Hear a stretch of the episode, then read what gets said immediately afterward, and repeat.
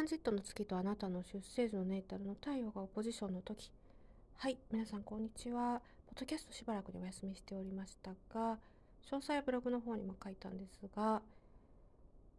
ま少しずつねあの毎日というわけにはいかないんですけれど更新していこうかと思っています。と申しますのもこのトランジット月シリーズに入ってからですねやっぱ皆さん興味がある方が多いのかな。すごい再生回数になってましてえー、続きをね早くやってほしいって思われてる方も多いのかなと思うので、まあ、頑張ってね少しずつ更新をしていければと思っていますので、えー、よろしくお願いいたします。で今回、えー、トランジットの月と太陽がオポジションということで不調和っていうキーワード上がってますね。え職場と家とのこう不調和の関係なんかこう嫌ですよねこれね。あるいは恋愛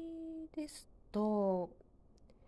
そうだな、このトランジットの時ってやっぱり自分が普段いいなと思わないタイプの人いいなってこう、すごい思っちゃって、で、そこから恋愛を始めるとあんまりいい結果ならないですよね。だから、まあ、よくターゲットタイムって言いますけれど、まあ、そういったものをねよく見極めて恋愛も、えー、してみるのも手かも分かりません。やっぱり恋愛ってなかなかですよね。1回目最初にまず、うん、食事とかするじゃないですか。でどうかなってこう見極めてる、時間って必要なのでそうするとこう何回か食事にね一緒に行ったりしてるともう結構そこで時間のロスってありえますよね。まあ遊びだったらいいんでしょうけど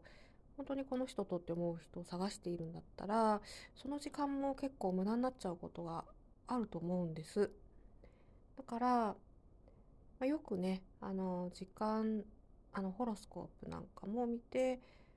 その時にあこの人いいなって思った場合はちょっと気をつけておかれた方がいいんじゃないかなというふうに思います。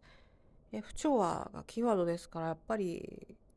最終的にうまくいくことが少ないって言ったら失礼なんですけどそういうことあるかも分かりませんね。はい。で、ちょっとよもやま話をね、したいと思います。で、えー、今のね、この疾病騒ぎで、皆さんもすごいね、健康には、えー、興味が高かったり、関心があったりする方も多いかなというふうに思います。ただですね今回のね私のように、まあ、突然ねなんかそういう病気の疑いになっちゃったりとか体調不良になっちゃったりする人もやっぱこの疾病騒ぎ関係なくいると思うんですよ。どの年代の方でも、まあ、若い方は比較的少ないかもわかんないですけれど。であのえそういった時にねこうえど対応していくかっていうのもね突然やっぱ起こることってあると思うので人間ってね。うん。だからそこをねどう動いていくかっていうのがね重要なのかなっていうふうに自分的にはね、えー、思っています。で、えー、今日一つ思ったのがよくこう SNS とかで、えー、サプリメントとかってよくありますよね。で私全然わかんないんですけど分子栄養学でしたっけ？なんかそういうのがあっていろんなこうこの栄養素が足らないからえこういう人にはこのサプリがいいとかえそういった情報も、え溢れていますよね。ちょっと私あの SNS 基本やめちゃったんで、まあ、ウェブでね閲覧しようと思えばできるんですけどまあこう多分ねあの今までの経験上そういう情報を氾濫していると思います。で、えー、4月に、えー、ちょっと手術をしたんですよ。で、えー、その手術をする際に、え病院に、え書類の提出をいろいろ求められますよね通常ね。でその中に、え1枚ね紙が入っててサプリメントについてのこう調査みたいな紙があってで、えもうねものすごいこう病院から詳細な、え飲んでいるサプリの提出メーカーからね、えー、商品名から一日何回飲んでるのかっていうのは、えー、聞かれました。であのもちろんこれ個人の感想っていうか思いだからいいと思うんですけど私は、えー、まさかねそんなこと聞かれるとは思ってなかったんですよね。だから素直に受け取りましてそうだなやっぱりこうサプリメントってもちろん良い働きをすることも多いと思うんですよだけど多分何かまだ解明されていないのか特に手術をする患者なんで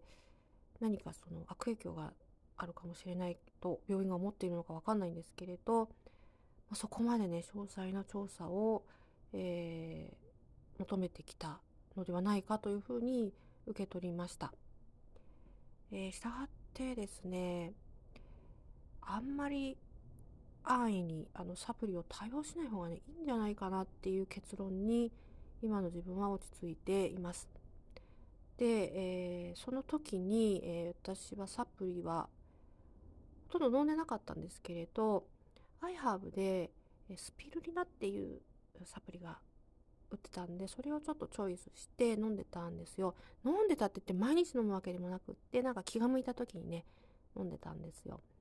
でまあそれをちょっと書いてあとは何も飲んでませんみたいに提出したんですけれどやっぱねかなり詳細に聞かれますよ。